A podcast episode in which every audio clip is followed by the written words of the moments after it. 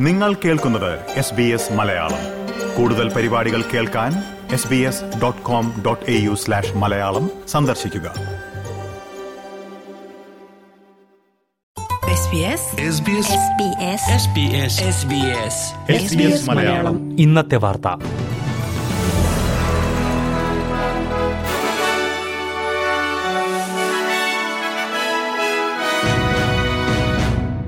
നമസ്കാരം. S B S Malayalam ഇന്നത്തെ വാർത്ത വായിക്കുന്നത് ദിജു ശിവദാസ്. ഇന്ന് രണ്ടായിരത്തി ഇരുപത്തിനാല് ഫെബ്രുവരി ഒൻപത് വെള്ളി. ഓസ്ട്രേലിയയിലെ നെഗറ്റീവ് ഗിയറിംഗ് നിയമങ്ങളിൽ മാറ്റം വരുത്താൻ സർക്കാർ ശ്രമിക്കുന്നതായി പ്രതിപക്ഷം ആരോപിച്ചു. മൂന്നാം ഘട്ട ആദായനികുതി ഇളവുകൾ വരുത്തിയ ഭേദഗതിക്ക് പിന്നാലെ നെഗറ്റീവ് ഗിയറിംഗ് നിയമത്തിലും ലേബർ സർക്കാർ മാറ്റം വരുത്തും എന്നാണ് പ്രതിപക്ഷം കുറ്റപ്പെടുത്തിയത്.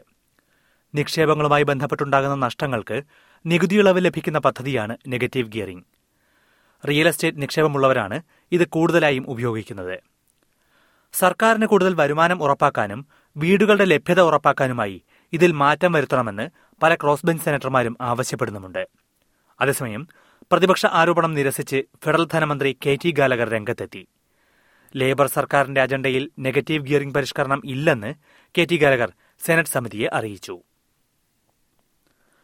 തൊഴിൽ സമയത്തിന് ശേഷം ജീവനക്കാരെ ബന്ധപ്പെടാൻ ശ്രമിക്കുന്ന തൊഴിൽ മേധാവികൾക്ക് ജയിൽ ശിക്ഷ നൽകാനുള്ള വ്യവസ്ഥ എടുത്തുമാറ്റുമെന്ന് പ്രധാനമന്ത്രി ആന്റണി അൽബനീസി പറഞ്ഞു. ഇന്നലെ പാർലമെന്റിൽ പാസാക്കിയ ഇൻഡസ്ട്രിയൽ റിലേഷൻസ് നിയമത്തിലാണ് ഇത്തരമൊരു വ്യവസ്ഥയുള്ളത്. ജോലി സമയത്തിന് ശേഷം തൊഴിൽ സ്ഥലത്ത് നിന്നുള്ള ഫോൺ കോളോ ഇമെയിലോ സന്ദേശങ്ങളോ സ്വീകരിക്കാതിരിക്കാൻ ജീവനക്കാർക്ക് അവകാശം നൽകുന്നതാണ് പുതിയ നിയമം. അതിന്റെ പേരിൽ ജീവനക്കാർക്കെതിരെ നടപടിയെടുക്കാനാവില്ല. അനാവശ്യമായി ജീവനക്കാരെ ബന്ധപ്പെടാൻ ശ്രമിച്ചാൽ തൊഴിൽ മേധാവികൾക്കെതിരെ ജയിൽ ശിക്ഷയും പിഴയുമാണ് നിർദ്ദേശിച്ചിരിക്കുന്ന ശിക്ഷ. എന്നാൽ ജയിൽ ശിക്ഷ എന്ന വ്യവസ്ഥ എടുത്തുമാറ്റാൻ സർക്കാരിന് ഉദ്ദേശമുണ്ടെന്നും പ്രതിപക്ഷം സഹകരിക്കാത്തതുകൊണ്ടാണ് ഇന്നലെ ഇത് സാധ്യമാകാത്തതെന്നും പ്രധാനമന്ത്രി പറഞ്ഞു.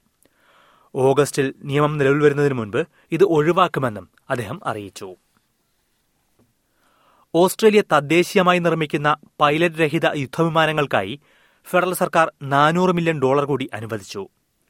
ഗോസ്റ്റ് ബാറ്റ് എന്ന പേരിലുള്ള മൂന്ന് ഡ്രോണുകളാണ് ഓസ്ട്രേലിയയിൽ തന്നെ ഡിസൈൻ ചെയ്ത് നിർമ്മിക്കുന്നത്.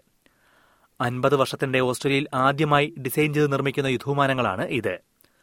മറ്റു യുദ്ധവിമാനങ്ങൾക്ക് സംരക്ഷണമൊരുക്കാനും രഹസ്യ മിഷനുകൾ നടത്താനുമാകും ഈ ഡ്രോണുകൾ ഉപയോഗിക്കുക.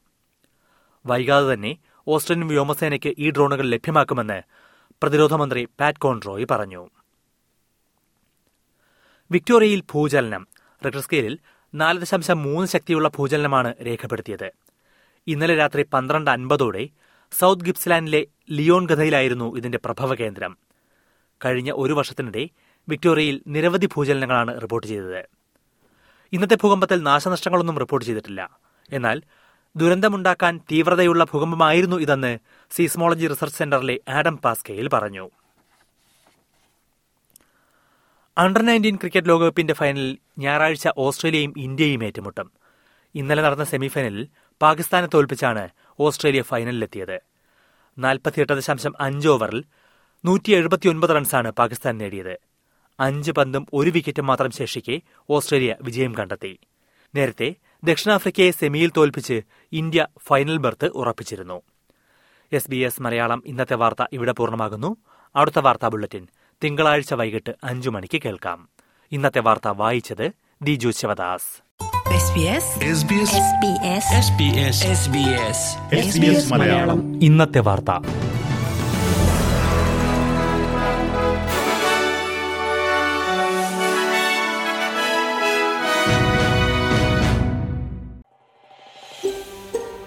ഇതുപോലുള്ള കൂടുതൽ പരിപാടികൾ കേൾക്കണമെന്നുണ്ടോ? ആപ്പിൾ പോഡ്കാസ്റ്റിലും ഗൂഗിൾ പോഡ്കാസ്റ്റിലും സ്പോട്ടിഫൈയിലും കേൾക്കാം. അല്ലെങ്കിൽ നിങ്ങൾ പോഡ്കാസ്റ്റ് കേൾക്കുന്ന മറ്റെവിടെയും.